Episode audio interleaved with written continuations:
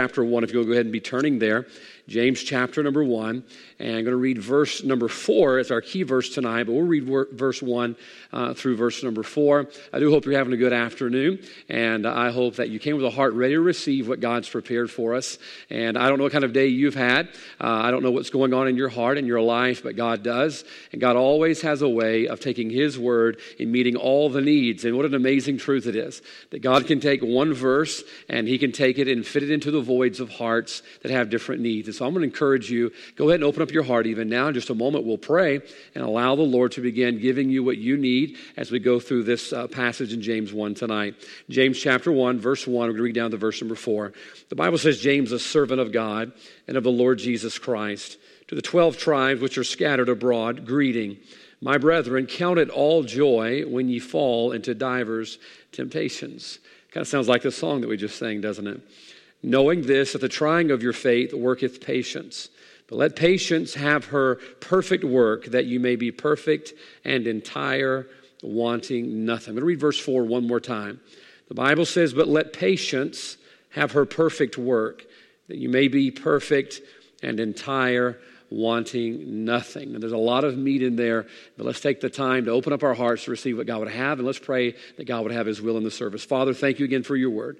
And I pray you'd help us, Lord, this matter tonight that we're going to look at specifically on patience. Lord, help us to see how it can be our ally in times of adversity. And I pray that, Lord, you'd help us to learn to adopt it and embrace it, as difficult as it can be. And I pray that, Lord, through this unique time of testing, that, Lord, we would grow uniquely in ways that, Father, we will glorify you greatly after all is said and done. And I thank you for what you're going to do. And I pray that, Lord, that we would allow you to do it tonight in our hearts and lives. In Jesus' name, amen. Tonight, we're going to continue our series, Growing in the Gap. and I think it's been a couple of weeks. Last week we had our family game night, and uh, boy, sure enjoyed that, and looking forward to doing it again. We've even spoke about doing it again after the quarantine is over, uh, maybe uh, maybe three or four times a year doing that. But it's been a couple of weeks since we looked at this series of growing in the gap, and so I want to remind you that the series really revolves around the need for our people to survive difficult stretches of our spiritual life. Uh, obviously, they're going to come. We've read uh, Jesus Himself says, "In this world we will have." Have tribulation in our lives, and we've got to learn how to survive that. And part of the burden behind the message is how so many of our people never survived these times of struggle in order to go on and see what God was trying to accomplish through the struggle. We just, we just sang the song where Job, we read the book of Job, where Job understood that when he hath tried me, I shall come forth as, as gold. So Job was understanding that he had to survive the struggle. He had to survive that gap period, that gap area of his life in order to find out the outcome and to see the payoff that God had provided for him. And I look at oftentimes as struggles, these gaps that we go through, these times of difficulty, they're kind of like the believer's Bermuda Triangle. Uh, I've never been to the Bermuda Triangle. Uh, I have probably several people who wish I would go visit it from time to time, but I've never been there. But it's a kind of an area that you drive through on a boat or fly over, and there's been mysterious disappearances. And so often, struggles and strife and difficulty, that gap area is where so many of the people of God go missing. And the sad thing is, not only did God not intend you to go missing there, God intended for you to grow there. And so often we set out for God's outcomes. Remember the three O's. In every message in Growing in the Gap, there's going to be the three O's. God's outcome, where God desires we go, that we would come forth as gold. That's the outcome that God is leading us to. and so we set out. We get us a Bible, and boy, we're so excited about it. And we start finding the promises of God. And we start heading in the direction of God's outcomes. And when the devil sees that, immediately he dispatches one of his little demons to go and present an obstacle to us. And somewhere between the obstacle and the outcome is where we get lost. We, go, we don't go through the gap, we die in the gap, and we miss out on being what God would have had us to become in that gap. And so this is where the third O, our obedience, comes in. Right now, we're somewhere between the, the obstacle and the outcome, and we've got to be obedient to the will of God. And tonight, we're going to look at a tough one. Uh, I mentioned it in my prayer, and a lot of you probably have already turned me off when you heard me mention about speaking on patience tonight. but it's important that we grow in the gap in this area of patience. Now, I'm going to be totally honest with you. I feel like a hypocrite for even preaching on patience because it is something that I have to work on on a daily basis. Just about the time you think you've got it right, somebody's going to go slow in the fast lane, uh, or, or something's not going to go right, and you're going to lose what little patience you had. But patience, not only is it a virtue, but patience is an ally in the life of the Christian to help them grow through the obstacle and make it to God's outcome. In James chapter 1, verse number 4 shows us how. So look down, if you will, to verse number 4. The Bible says, but let patience, and we'll come back to that later, okay? So you've got time. Uh, don't get worried just yet. But let patience have her perfect work now, notice these next few words. The Bible says, that ye may be. Those two words, may be, it's speaking of a future tense. Obviously, this is an outcome.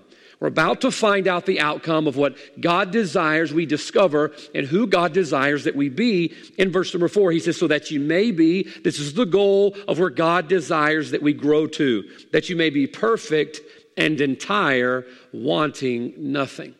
So, first off, tonight, let's look at the outcome. The Bible uses three words really that describe the outcome of where God would desire that we grow to. The Bible uses the word perfect, the word, uh, the word entire, and then the phrase wanting nothing. Now, when we read those three words together, or those phrases together, they almost sound very similar, and they are very similar, but they're very distinct when you begin breaking them apart. And so I want you to stick with me as we look at this outcome tonight and as we, as we dissect those three words in order that we might get to the outcome. First, look at the word perfect. The word perfect, we know very well, means mature or complete. What it means is that God desires us to continue to grow throughout our Christian life and reach the outcome of a finished product, all right? Understand that tonight. God has a finished product for each and every one of us. God knows exactly who He desires that we be. God, if you will, has a finished picture of who He would desire we be. As we go throughout our entire life, we're slowly becoming that finished product that He desires for us. It's a lot like a puzzle. Uh, my wife and daughter have been putting together puzzles uh, during this time of quarantine. And on the, on the cover of the puzzle box, you have a picture. And that picture is the outcome of what you desire in the box. And so you spend time putting together all of those pictures so that you might reach the finished product of that puzzle. Now, this might scare you to realize tonight, but our life is just not a set of random circumstances. Our Heavenly Father has a divine plan for our life, and that divine plan, according to His Word, will lead us to the finished product that He is expecting of us. This is not optional work. This is what will be required of us when we stand before God, that we be the finished product that God desired that we be. Now, here's the good news God gives us a plan. That's His Word. God expects us to take his instruction manual and take it and live according to the words of his of the book that we might be that finished product, the outcome that he sees for us. Now let me tell you something right off the bat. Uh, salvation is just the beginning.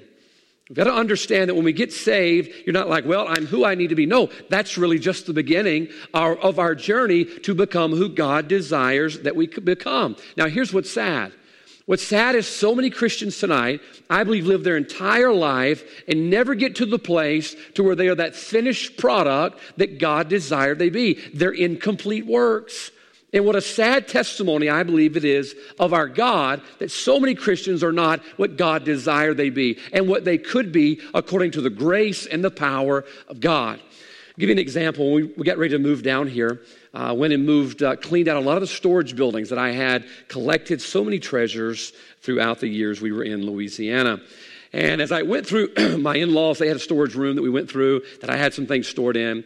One of the sad things that I discovered was I had so many unfinished projects stored around the property. I had some in my house. I had some in my mother in law and father in law's house. Uh, I had some in their shed. And all around, I had a lot of projects that I had started, but I had never finished it. And I thought, what a sad testimony that is about me. That I have so many things that I've started, but are, are not completed. And it was a poor reflection upon me. I want you to understand tonight to have so many people who name the name of Christ, who call themselves Christians, who call themselves born again, and say their names written down in the Lamb's Book of Life. What a sad testament and reflection is upon our God that so many of us never reach or even come close to reaching our full potential as the people of God, and we never come to reaching that full finished product that God desire we be. Not only is it a sad testimony, but you think about how unuseful unfinished projects are. I mean, not only is it a poor reflection upon God, but I remember years ago, one of the things that I had to move, or actually, I haven't even moved it yet. It's still in my in law storage shed. And uh, it was my first Christmas that me and Leslie were married, or second Christmas, second Christmas. And I decided I was going to make her a rocking chair and uh, very adventurous, but I says I can do it because I watched a YouTube video and I was going to build a rocking chair. And so I started working, and started working, and I got most of the chair built and most of the glider system built, uh, but it was connecting the two that I had problems with.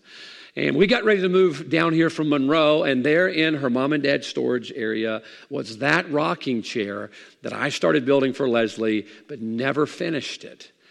Now, it, it looks quite impressive, but it's not very useful. She hasn't done the first bit of rocking in that chair at all. And she, she's looked at it and she's enjoyed looking at it, but man, she really would have enjoyed getting to use that chair. But it's not useful because why? Because I didn't finish it.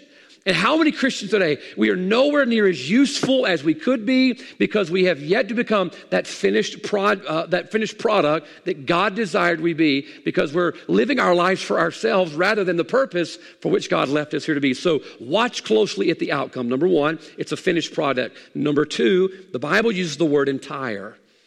It uses the word entire. Now, the word entire describes what the finished product should look like. You look it up, it means containing all of something. Containing all of something.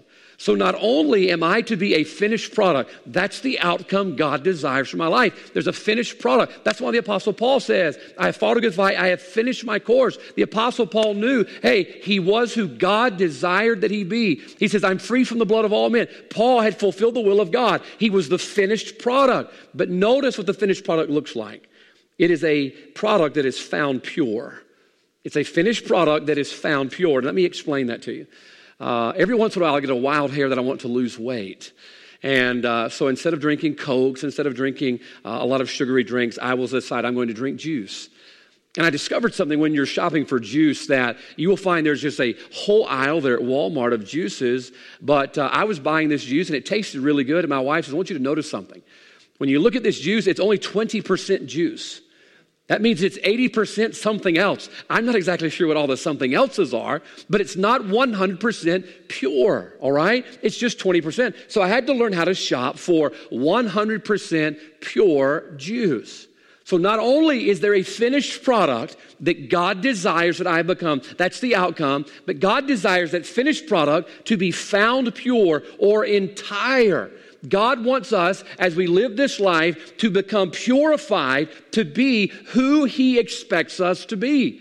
And our entire life process is going from who we were once we got saved to being purified to the product that God desires that we be. That's why the Bible tells us in 1 Thessalonians 4 that it's the will of God, even our sanctification. Our entire life after we get saved is the process of sanctification. What does that mean? It means being purified and set aside for the service of God. That I get saved, I'm not exactly what I need to be, but I spend the rest of my life, as 2 Timothy talks about, being purged, being cleansed, becoming pure, that I might reach the outcome and be found pure at the end of my life. So, the outcome, number one, real quickly, it's a finished product. Number two, it's one that is found pure. And then look at the end of verse number four. The Bible says, wanting nothing. Wanting nothing. This means left nothing undone.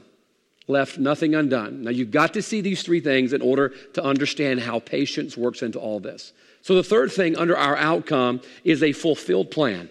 The outcome is this that I be a finished product, that I be found pure, and that I fulfill the plan for which God left me here, that I have left nothing undone. That's what the Bible means when wanting nothing means lacking nothing. It's a lot like when my wife will send me to the grocery store. And I've told you that after this quarantine is over, she'll never send me to the grocery store again. because I'm finding all kind of stuff that she did not even know that we needed. Uh, I'm finding things on sale, things on clearance. Uh, the other day I went to Walmart. I think Walmart has learned that people look for the yellow clearance stickers and they're attracted to those. I know that I am. I'm attracted to those. And I came home with all kind of clearance salads for her, chicken salads. I came home with clearance noodles. I draw the line at clearance sushi. Uh, I pass by some, and I like the crab and the cream cheese, but I just draw the line on clearance sushi. Even I have borders and limits of my thriftiness. But I come home with all of these things. But here's, here's something you got to understand. Oftentimes, I will come home with all of these extra things and forget some of the things that I was supposed to get. There's a list that I am to fulfill. I saw someone put on Facebook yesterday, and I loved it. It was a grocery list for husbands. And instead of having words, it was pictures. I mean, how helpful is that, Brother Michael? That we have pictures, maybe put on our phones where we can swipe through and see all of that stuff. Because how do you know eight ounces, 16 ounces of cheese? Is it sharp cheddar? Is it Wisconsin? I mean, how do we know which one it is? So pictures help out. There's a list to fulfill. so watch this. The outcome for which God desires of us and that God requires of us is that we be a finished product. Notice that perfect. That we be found pure, all right, entire in that we be wanting nothing or fulfilled his plan. This is why the Apostle Paul says, forgetting those things which are behind and reaching forth. Paul says, I've got something to fulfill. And God's outcome and desire and requirement for me is that I be a finished product, found pure, and fulfill his plan. So there's the outcome. And now the tough part how do we get there? That's a lifelong process. I mean, how do we get to the place where I'm the finished product? That's a lifelong process. How do we get to the place where I'm found pure, where I have been sanctified and meet for the master's use? How do I get to that place? How do I get to the place where I have fulfilled God's plan, where la- I'm lacking nothing, I've left nothing behind? Well, now enters verse 4, where the Bible says, notice closely, follow along with me, but let patience have her perfect work but let patience have her perfect work. So we see the outcome. That's what God desires of us. But what's the obstacle? What stands in our way of becoming that finished product? What stands in our way of becoming found pure? What stands in our way of fulfilling God's plan? What is it that gets in our way that keeps us from reaching the outcome of what God desires for us in verse number four? Well, the obstacle is patience. It's patience. The Bible says, but let patience have her perfect work, that ye may be. Notice the Bible says it's through patience that we become that finished product. It's through patience that we be found pure. It's through patience that we fulfill his plan. Now, let me tell you something.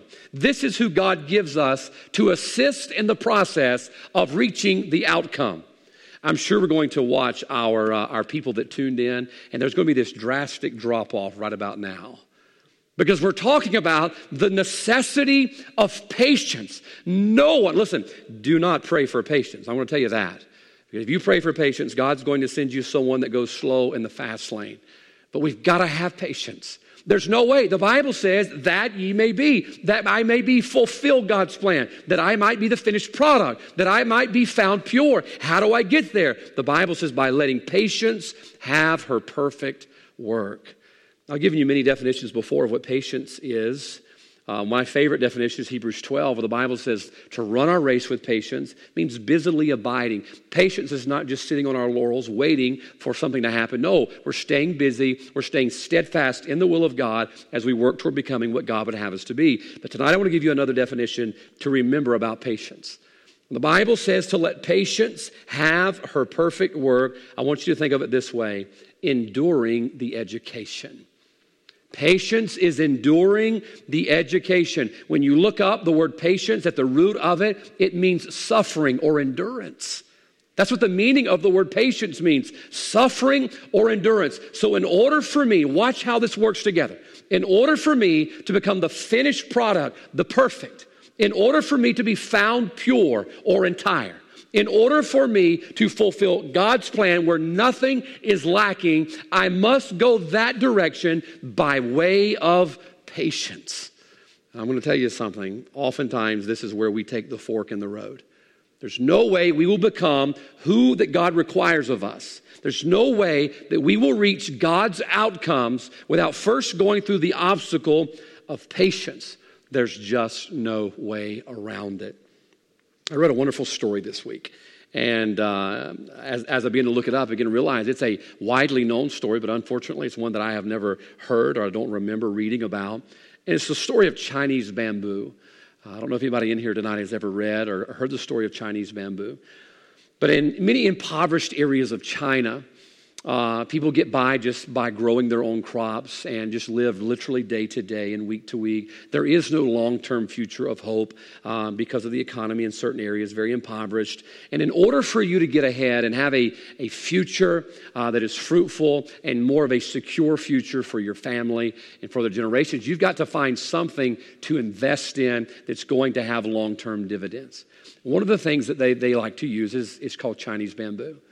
Chinese bamboo is something that can be very profitable because there's many uses for it in China, and it's something that grows very fast, and it's something that produces a lot of harvest over time. It continually replenishes, and it's something where you can have a continual income and financial security for generations to come if you plant a bamboo grove.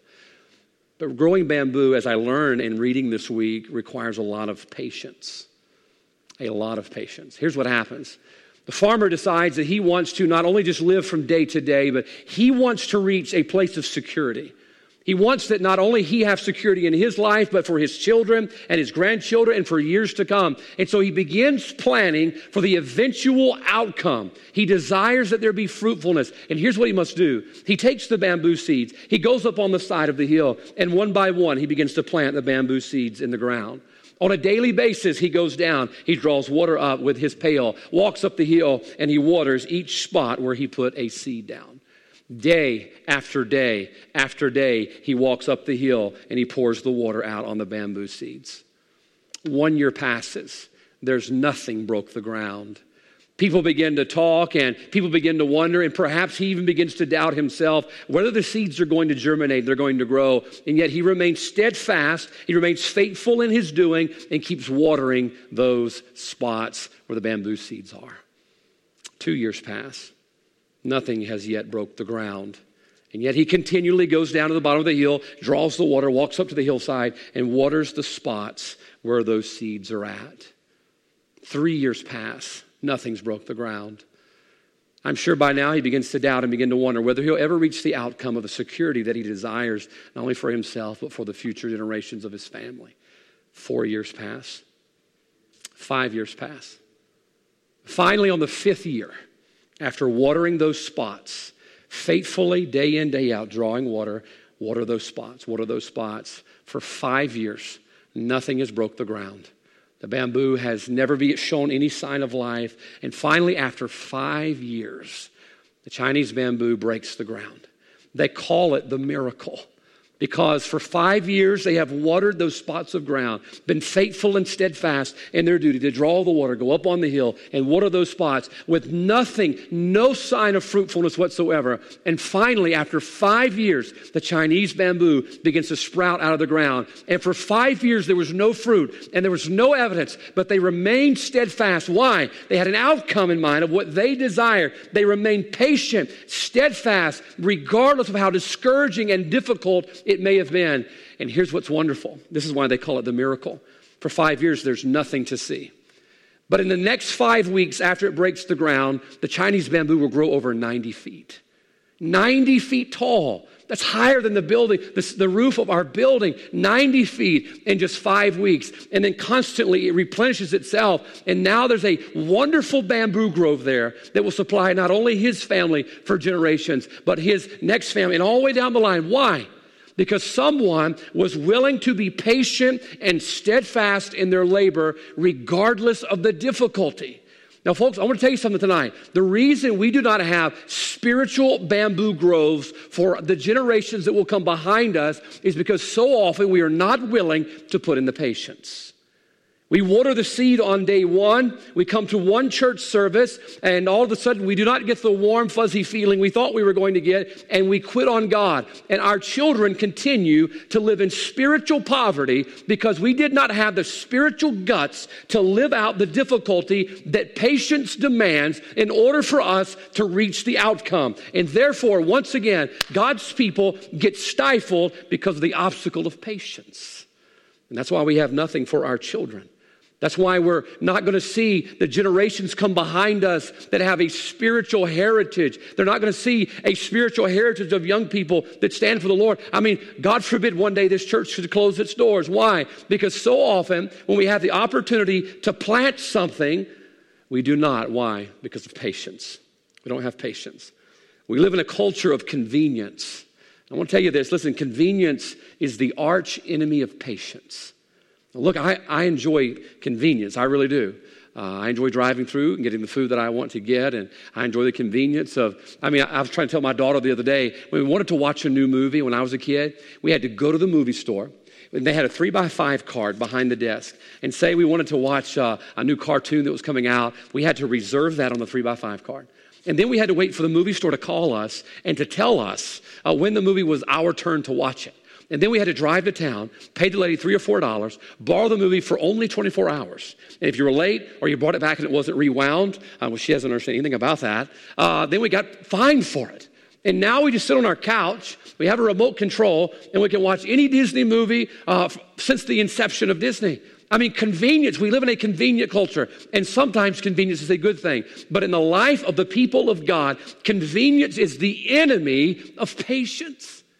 And what we like is we like, we get to a place of difficulty, and that's just not convenient for us. And so here's what we do. Here's what we do. We trade long term security for short term satisfaction. All right? We decide rather than be patient and go through the difficulty and water the seeds so that we might have something in the future, we decide, you know what? I want short term convenience and I want the short term luxury. Oftentimes, it will offer us immediate satisfaction, but what's the cost? What's the cost? The cost is long term security. I think a lot of you are like me, you keep up with politics, and we're watching how this virus has really brought out some interesting character traits in people. Now we're watching people who are borderline and some even willing to trade the liberties, long term liberties that we hold dear in this country for just a short time satisfaction of get me out of this inconvenience. I'll tell you something tonight. I know people are, are sick and I know people are dying, and that's very tragic. But truly, for the majority of us that are watching tonight, this virus has created an inconvenience. He really has. When you compare uh, other Christians, generations of Christians, and people that are in our heritage who've gone through such great persecution, really what we're going through right now is just an inconvenience. And yet there's so many Americans tonight that are willing to trade long term liberty for short term convenience. Boy, I'm sure right now we're like, yep, that's right. We're probably getting a few thumbs up right now on the live stream. But can I tell you something? Wait a minute. Before you thumbs up that, this is exactly what we do spiritually. We come to a place of difficulty that's going to demand patience. Going to demand patience. It's going to demand steadfast endurance. What do we say patience was? Enduring the education. There's no way we're going to become the finished product. We're going to be found pure and fulfill the plan without patience. What does the Bible say? Read verse 4. Let patience have her perfect work, that ye may be. You'll never be those three things without patience. And yet we get to this place, we have a little bit of difficulty, and we sell out a spiritual future for not only our families, but our children. Why? Because we want short term convenience. We're doing the same thing that's happening in America, but on a spiritual level. We see this in the life of Eve. Think about the future Eve had coming eternal. I mean, no sin, no poison ivy, no tornadoes. I mean, a wonderful, wonderful future waiting for her. Wonderful outcome. But all of a sudden, here comes the devil, and the devil offers her a short term convenience, a short term satisfaction. What does she do? She cashed out.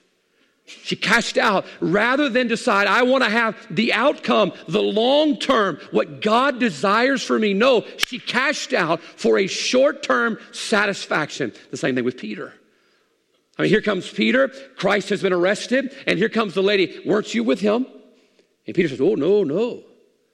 You see, at that moment, it was inconvenient to be named with Christ. And so Peter decided instead of going through that difficulty and enduring, you know what? I'm just going to cash out and say, nope, I wasn't. What did he do? He opted for satisfaction rather than endure the education and the opportunity to stand for Christ. And we do the same thing. And yet we see in the scriptures there are some. I could not help but think of Abraham. You think about Abraham when God told Abraham, I want you to take your son, your only son, and sacrifice him on Mount Moriah. Now, what is God doing? God is not trying to figure out what Abraham is going to do. God knew what Abraham was going to do. This is all about the education of Abraham. God's fixing to teach Abraham something that Abraham did not even know that he needed to know. When God told him, I want you to take your son and sacrifice him on Mount Moriah, I want you to think about this thought that every minute after God told him that, every minute he had to endure the thought of sacrificing his son to be obedient to God. Do you know what it required between the time God told Abraham to take his son and sacrifice him and the time that God provided the ram up on Mount Moriah? Do you know what it required between there and there? It was patience. He had to endure the education. God had something he wanted Abraham to know. God had something he wanted Abraham to learn. But Abraham was going to have to have patience that he may be. You see, God had an outcome in mind. But Abraham's going to have to get over this obstacle. And what an obstacle it was to be patient with God, to endure the education. I'm going to be honest with you. Uh, I, get, I get nervous when I get shots. I'm fine. I'm sitting there acting all macho in the doctor's office until they walk in. And they walk in and you're trying to size up the needle and how big it is. It looks like a piece of PVC pipe with a caulking tube on the end of it. And boy, my heart begins to race, and I try to look away from it and not think about it, you know. I'm trying to act cool for my wife who's in there, that she married a real man who's not afraid of needles. And boy, the closer she gets, the closer she gets, the more my heart begins to race. And oh, oh, oh I'm trying to act tough, but uh, really the guy on the inside is, is scared to death. But I'm having to endure that. Can you imagine what Abraham felt like? Every step he got closer to Mount Moriah. He's enduring the education of what God wants him to learn He's having to be patient. And oh, did Abraham learn something?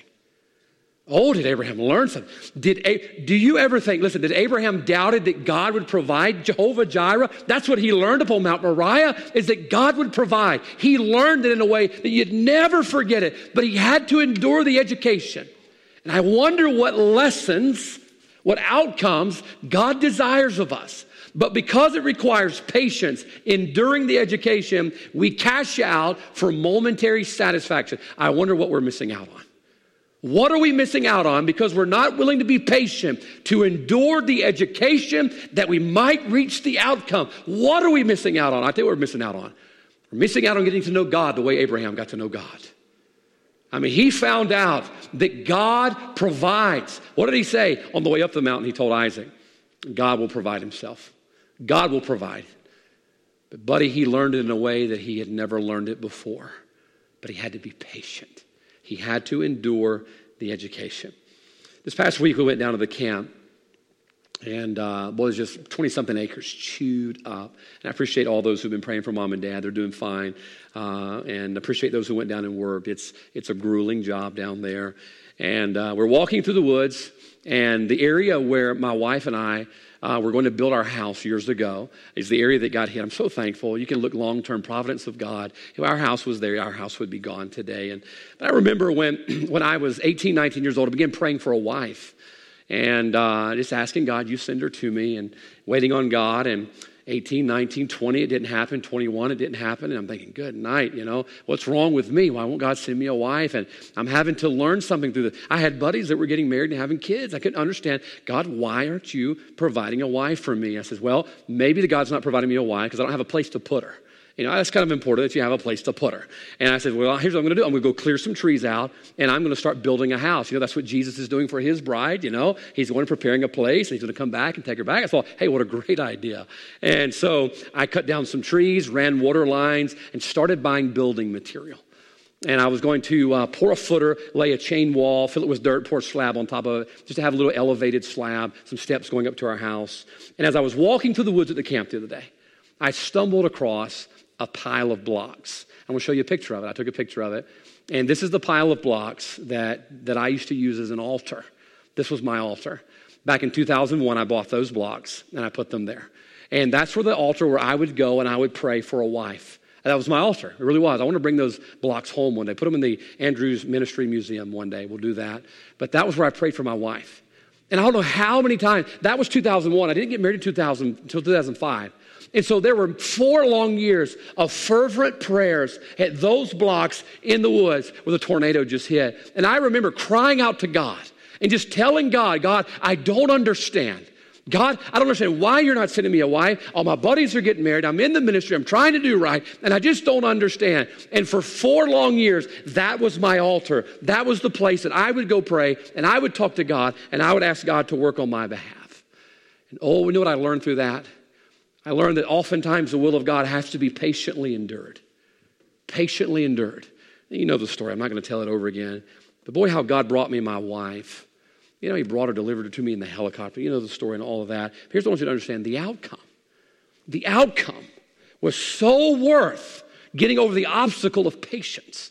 I mean, I think about what my wife means to me and what my wife means to our ministry and how much of a blessing she is to me. I mean, so often, a lot of the good ideas I get credit for, they're really hers. I mean, she's the one who gave me the good ideas. And uh, now sometimes she even writes my outlines for me. No, not really. Uh, but she's an encourager to me. I mean, she is my helpmeet in ministry. Oh, what a wonderful outcome that was worth the obstacle of patience. But I had to be willing to endure the education. And although at the time it was not enjoyable, now I look back and it was so, so worth it. I found it interesting this afternoon when I was reading in 2 Peter. Turn there with me, if you will, right quick. I want to show you this. I want you to see this for yourself. 2 Peter chapter 1. Uh, we read the wonderful grocery list of graces that we are allowed and we get to have in our life after we get saved. 2 Peter chapter 1, look down, if you will, to verse number 5. The Bible says, And beside this, giving all diligence, add to your faith. Now, here's the building material that produces the finished product. Here's the list, here's the grocery list. Giving all diligence, add to your faith virtue, and to virtue knowledge, and to knowledge temperance, and to temperance what? Everybody say it at your TV patience. Patience. And to patience, godliness. Now, here's something that jumped out to me today I've never really thought about before. But notice that patience comes before godliness. You see, godliness is God likeness or Christ likeness, and that's the will of God for our life. That's the finished product. That's being found pure. That's fulfilling the plan. It's godliness, God likeness. That's the outcome. But notice before the outcome, what is the obstacle in the way to godliness? It's patience. It's patience. We have to be willing to endure the education to become more like our Father. Boy, I was reading this today. Uh, boy, it just touched my heart. almost brought tears to my eyes when I thought about the Apostle Paul and all that he went through. I mean, boy, Paul went through an education. And oh, Paul, how, how, how, patient he, how patient he had to be and how he had to endure. In Galatians chapter 6, I want you to listen to what Paul said. Verse 17, Paul says, I bear in my body the marks of the Lord Jesus. Paul says, I bear in my body the marks of the Lord Jesus. Paul says, I have the marks of endurance. Paul says, I paid a price, that patience had to be endured. The education to become like the Lord Jesus, see the outcome that's there. Paul says, I, I, bear in my body. Paul says, I bear the marks, the patience that was required, the education that had to be endured, left a mark on my life. But Paul says, they're the marks of the Lord Jesus. Paul says, in his life, you can see bearing the marks of what Christ went through for us. You see, that patience translated into the outcome of becoming more like his Savior. I'm going to give you this before I give you the last thing. I thought this was, was wonderful. I love words, you know that. I, I really didn't like English in school. But as I get older, I love words, and I love looking at what words mean. And we have such a limited vocabulary, so it's fun to see where words came from. I love etymology, looking at where words came from. And you look up the word patience. Oh my goodness. There's a root word in the word patience, P A T I, pati, pati. And what's interesting about that word, P A T I, it means endure or suffer. Now, in our camp, there used to be a city there years ago, a logging town. And as you're out there, if you'll disc up the field and uh, maybe go out where some of the old outbuildings were, they're all gone now. It's a logging town. You'll find commissary money. Do we have a picture of that, guys? Picture some coins. You'll find these commissary coins. There's some pictures of them right there. And they have good for $1 in merchandise. My wife got a metal detector at Dirt Chief one time and just found a whole bunch of them out there in the field. But uh, these are the commissary coins that you find out there. And some say Geneva Lumber Company, Carson, Mississippi, 50 cents uh, or a dollar. And you would use that commissary money to go buy things at uh, the old company store. And so here's what I want you to think about. As you find these coins, you want to clean them up. You want to polish them up. In the first picture, you'll see some that we polished up. And we took them to someone who knows a lot about coins. We were asking about them. Here's what he said He says, You don't need to clean them up because they lose their value.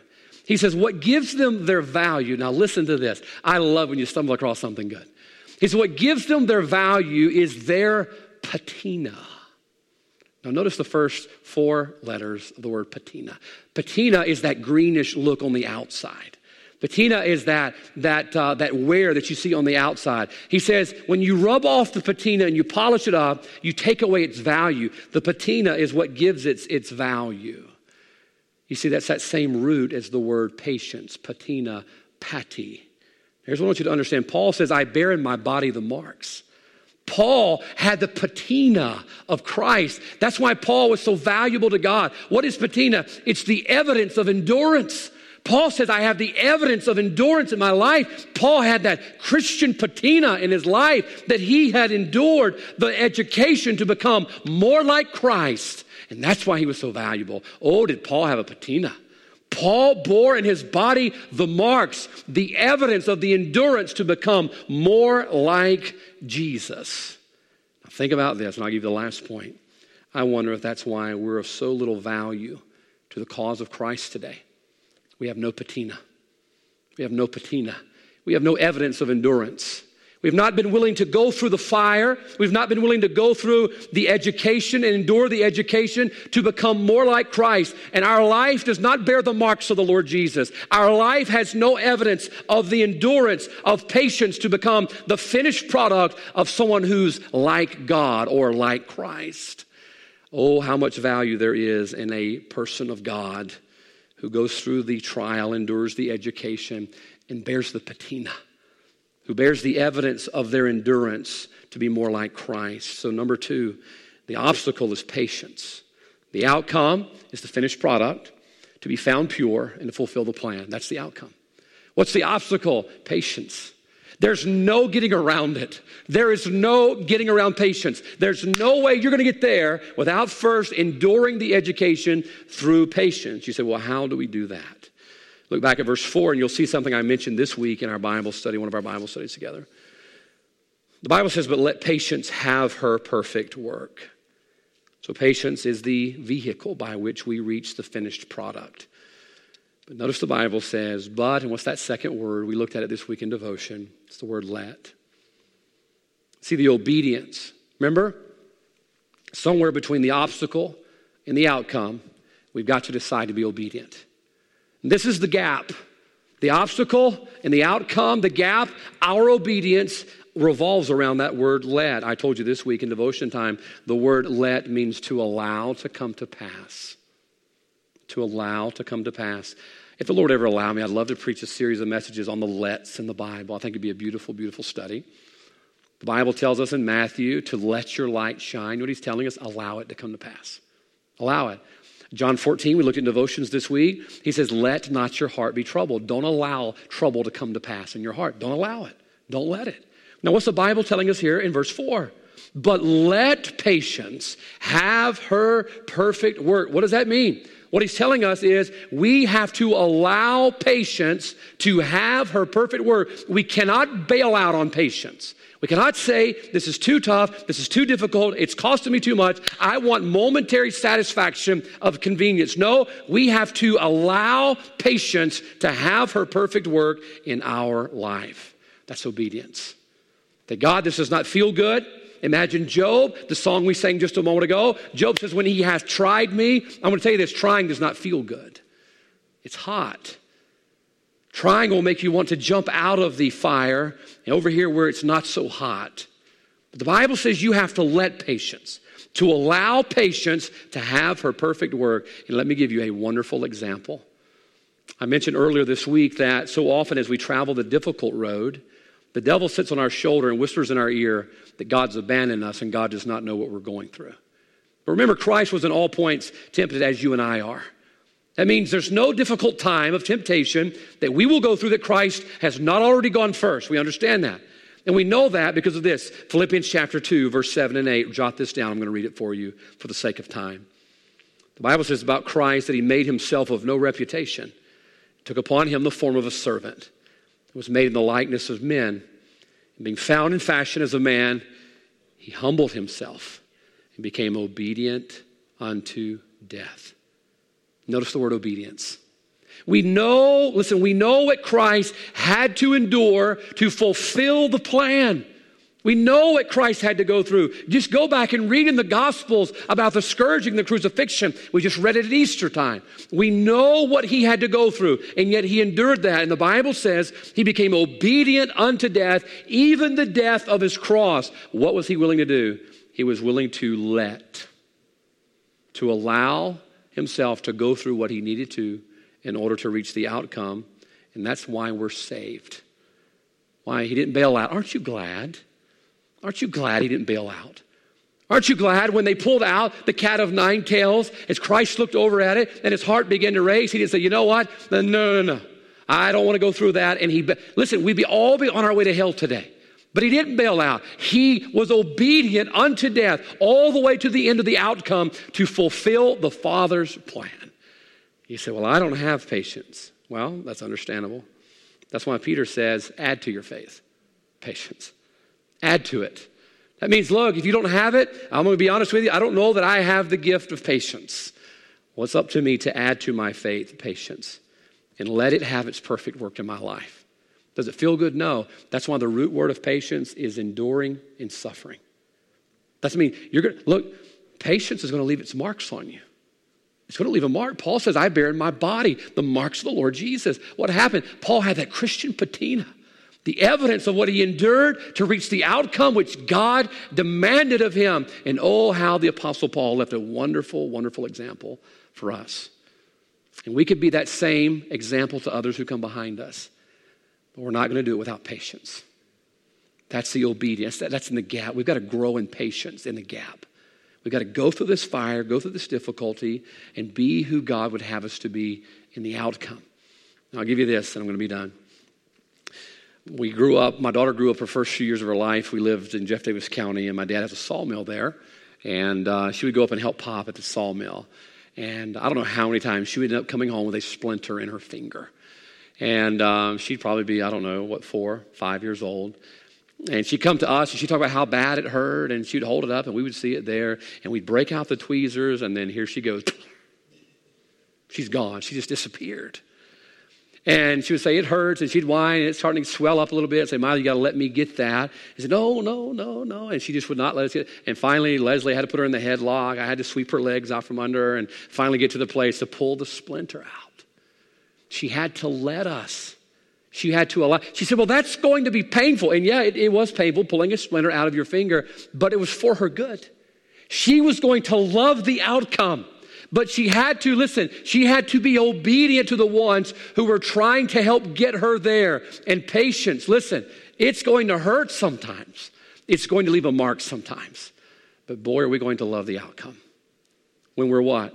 When we're the finished product, when we're perfect. When we've reached the place where we are fulfilling the plan, we're wanting nothing. Where we're entire, we are found pure. Oh, what it's going to mean to us. Boy, the trump of God, I had somebody call me just last night Asked me about the rapture. You think the Lord's coming back soon? I said, My goodness, I don't know. I don't know that I've ever seen so many things that point to that. What, listen, wouldn't it be awesome? The trump of God were to sound tonight, and you know the boy you've been enduring, and you're becoming that finished product. You're being found pure, and you're fulfilling the plan, all because you grew in the gap. You didn't shrink away from it. You didn't seek momentary satisfaction. You wanted something more long term and lasting. The Bible tells us this, and I'm done. 2 Corinthians chapter 6, verse 4. The Bible says, But in all things approving ourselves as the ministers of God in much patience. This is where we prove who we are and who our God is. And let's allow that through our patience, let's endure the education. It's tough, it's going to leave a mark, but it's one that's going to identify us with Christ. And that's what our world needs to see right now. So tonight, let's grow in the gap. Let's grow in patience. Let's be obedient and let patience have its perfect work in our life, that we might be more like our Father and a witness to this world. Let's have our heads bowed tonight and our eyes closed.